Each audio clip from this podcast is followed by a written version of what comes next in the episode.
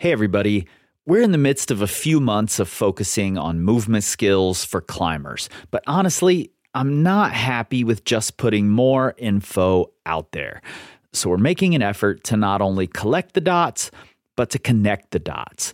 And the main place I'm doing that is in our monthly newsletter, The Current. Once a month in your inbox, you'll get not a sales email, but my recent light bulb moments or interrogations of how we've always done things and what we could maybe be doing better. You'll also get the dots connected for you between all of the podcast episodes, blog posts, YouTube videos, and more so that together we can learn, grow, and excel. The link is right there in your show notes. Thanks for the support.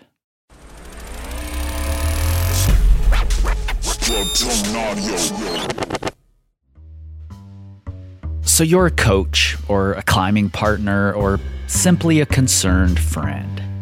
You're watching your client, student, partner, or bestie struggle, and you want to help. But how? Well, that's actually a great question because the answer is situational. It entirely depends on the goal. Today, we're going to learn why.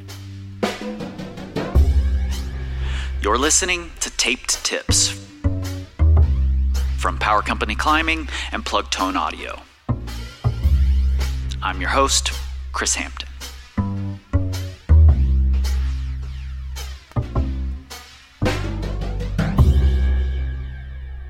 So, is this practice? Is the goal to learn? Or is this performance and the goal is to send? See, there's a huge body of research into how coach feedback affects athletes. And while, like all sports science, it depends in large part on the individual, there are some simple general. Ahem is the universal audio signal for air quotes, rules that we can follow. First, the timing of your feedback is important. Science, because it often likes to use words that we would almost never choose in real life, says that feedback can be given concurrently or terminally. This means that you can discuss it during the attempts, concurrently, or afterward, maybe on the drive home, terminally. The sports scientists, they say that there's a difference. Discussion during the attempts is better for performance, while discussion after the fact is better for learning.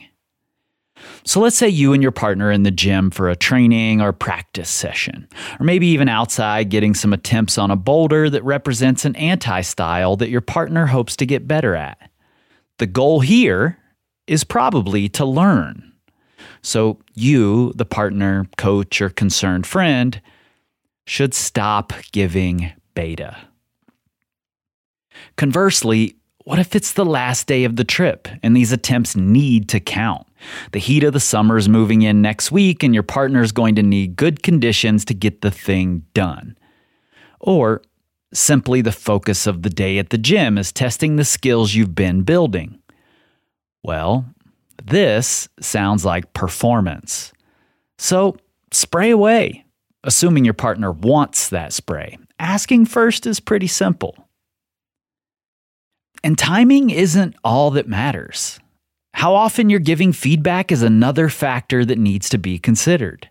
In general, researchers have found that more feedback impairs learning but improves performance to a point.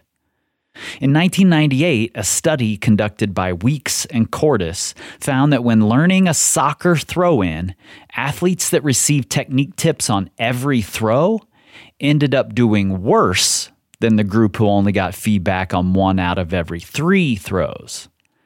That group, the one out of three, showed better form, better transfer at different distances, and did better on skill retention tests. So, in that must send situation, more is sometimes better, but be careful not to overdo it. And to be honest, the constant, incessant spray is annoying as hell anyway, even if it were better for performance, which, in the quantities that I hear it at the crag, it likely isn't. But for learning, less is definitely better. We have to let climbers struggle a bit for them to learn, even if you, the coach, knows the answer. Even if you can do that move in your sleep and they just haven't found the right position yet, but it's right there and they're so close, even then, keep your mouth shut. Let them learn. So maybe before you decide to spray or to give your partner technique tips, consider the situation. Consider the goal. Do they need to do that move today? Or is it going to be more valuable for them to struggle? To recap, if the goal is to learn, then give less feedback, particularly while they're trying to figure out how to do the moves. But if this is performance and sending is what needs to happen, then by all means, with permission, help them the best you can. Work through the beta with them while they're in the thick of it. And when I say work through the beta, that's what I mean. Work through it. Don't just tell them exactly how to do the move unless you're absolutely sure that you know how they should do it.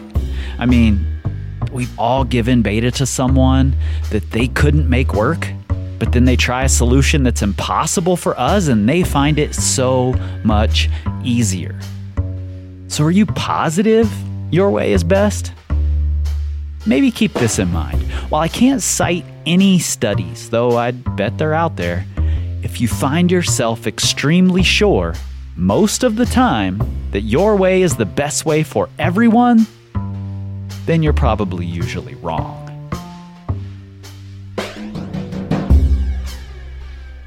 In my new course, Coaching for Mastery, we not only cover these ideas, but we go so much deeper into the topic of feedback the research, the theory, my experience, and how you can practically apply it. We also have a 10 week mentorship group open right now. There are a few spots left if you want to join myself and a small group of coaches in exploring the rabbit holes that crisscross beneath the surface of effectively coaching climbers. Links are right there in the show notes in your pocket supercomputers.